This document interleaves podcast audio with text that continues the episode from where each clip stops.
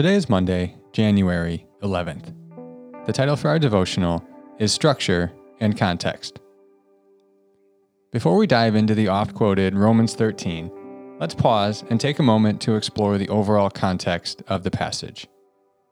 Remember, everything from chapter 12 through 15 13 is discussing what it looks like to, quote, offer our bodies as a living sacrifice and to, quote, be transformed by the renewal of your mind. This is based on God's mercies, which Paul has discussed at length in the previous 11 chapters, primarily chapters 9 through 11.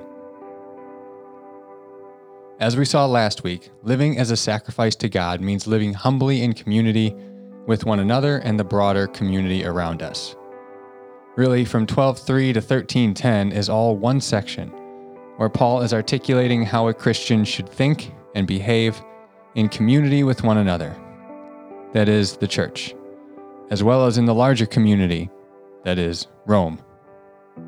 This is where the chapter divisions in our Bible can be unhelpful.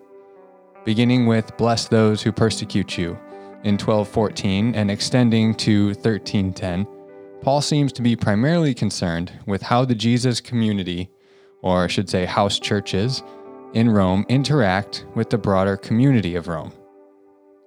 So, Romans 13 1 through 7, which is the longest and most specific teaching in the New Testament on how Christians ought to interact with the state, is not an isolated thesis on the church's relationship to the state. It is in the broader context of how Christians should interact with the culture they live in, which is characterized by peacemaking and love. With this in mind, let's read Romans 12, 14 through 13, 10. Bless those who persecute you. Bless and do not curse them. Rejoice with those who rejoice. Reap, weep with those who weep. Live in harmony with one another. Do not be haughty, but associate with the lowly. Never be wise in your own sight. Repay no one evil for evil, but give thought to do what is honorable in the sight of all. If possible, so far as it depends on you, live peaceably with all. Beloved, never avenge yourselves, but leave it to the wrath of God. For it is written, Vengeance is mine, I will repay, says the Lord. To the contrary, if your enemy is hungry, feed him. If he is thirsty, give him something to drink. For by so doing, you will heap burning coals on his head. Do not be overcome by evil, but overcome evil with good. Let every person be subject to the governing authorities, for there is no authority except from God, and those that exist have been instituted by God. Therefore, whoever resists the authorities resists what God has appointed, and those who resist will incur judgment. For rulers are not a terror to good conduct, but to bad. Would you have no fear of the one who is in authority? Then do what is good, and you will receive his approval for he is God's servant for your good. But if you do wrong, be afraid, for he does not bear the sword in vain. For he is the servant of God, an avenger who carries out God's wrath on the wrongdoer. Therefore, one must be in subjection, not only to avoid God's wrath, but also for the sake of conscience. For because of this you also pay taxes. For the authorities are ministers of God, attending to this very thing. Pay to all what is owed to them. Taxes to whom taxes are owed, revenue to whom revenue is owed, respect to whom respect is owed, honor to whom honor is owed. Owe no one anything except to love each other, for the one who loves another has fulfilled the law. For the commandments, you shall not commit adultery, you shall not murder, you shall not steal, you shall not covet, and any other commandments are summed up in this word. You shall love your neighbor as yourself. Love does no wrong to a neighbor, therefore, love is the fulfilling of the law. For additional content today, I'm going to read a portion of Scot McKnight's book called Reading Romans Backwards. It's a bit lengthy, but I think it'll really help us set the context for this passage.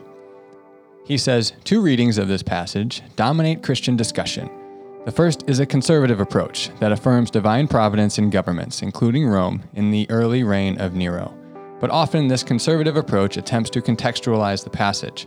That is, our passage is about Nero's early years, about a marginal number of Christians, perhaps a hundred, and about the strong learning to embrace the weak. It is not about 21st century American political engagement or Hitler's Germany or Stalin's Soviets or Afghani or North Korean or Iranian or Iraqi leaders oppressing Christians. The conservative contextualizers continue. Paul is exhorting the hotheads of Rome not to turn to resistance or revolution out of enthusiasm over Jesus as Lord, the kingdom's presence, or the Spirit's power to overcome. Or perhaps Paul is simply offering a cooler headed, pragmatic, and psychologically subtle approach to difficult days for the churches in Rome. Or perhaps Paul has mission uppermost in his mind. If we get out of hand, he is saying the churches will be extinguished. What we have gained will be eradicated, and the Lord will be shamed in public. So stay out of trouble, keep your heads down, be good citizens. But many conservative approaches fail to read our passage in light of what precedes and what follows. Others, taking a second approach, think Paul's words are at least suggestive of revolution, though words like subject to the governing authorities can give an impression of endorsing all governments. The New Testament itself and Paul's life do not conform confirm such an approach. Inherent to the Bible story and to Judaism's story is a routine respect for government as part of God's own providential sovereignty over all creation and all authorities. Yes, Jews were nonetheless unafraid of withering critique of paganism's idolatries and, authorities, and therefore they lived out the necessity of, sub- of subverting false gods and unjust rulers. This at times was accompanied by a refusal to obey pagan leaders when they required disobedience to the Torah. That refusal was punctuated with memories of suffering for obeying God. For Paul, inherent to this very common Jewish story is a denial of the zealotry option, and instead the explicit conscious intention to strike back with the blessings of love and peacemaking. This is one instance of what he calls Christoformity. One can see this larger posture towards pagan authorities in the New Testament from Jesus to Revelation. In the Old Testament, read Daniel. Subjection, we contend, expresses Paul's four strategies of blessing, empathizing, peacemaking, and love. Of these four, peacemaking is at the fore. One might instead call the subjection of 13 1 through 7 a fifth strategy. The zealotry temptation of the weak is why Paul appeals to the strategy of non vengeance as the Christiform way of life. In such a context, subjection and the divine ordering of government can be both affirmed and not sanctioned. There are too many times when the divine ordering of government is corrupted by evil people. Rulers, Paul is saying, are designed by God to be God's servants, and so are to do good and to establish justice, which is not to say they always do. Paul says it is the God of the Bible, not the Roman gods and the emperors, who ordain government. Above the Roman governing authorities, then, are not the gods of Rome, but the God of the crucified, raised, and ruling Messiah, King Jesus. Paying taxes, like subjection to the governing authorities, is a second expression of the fifth strategy.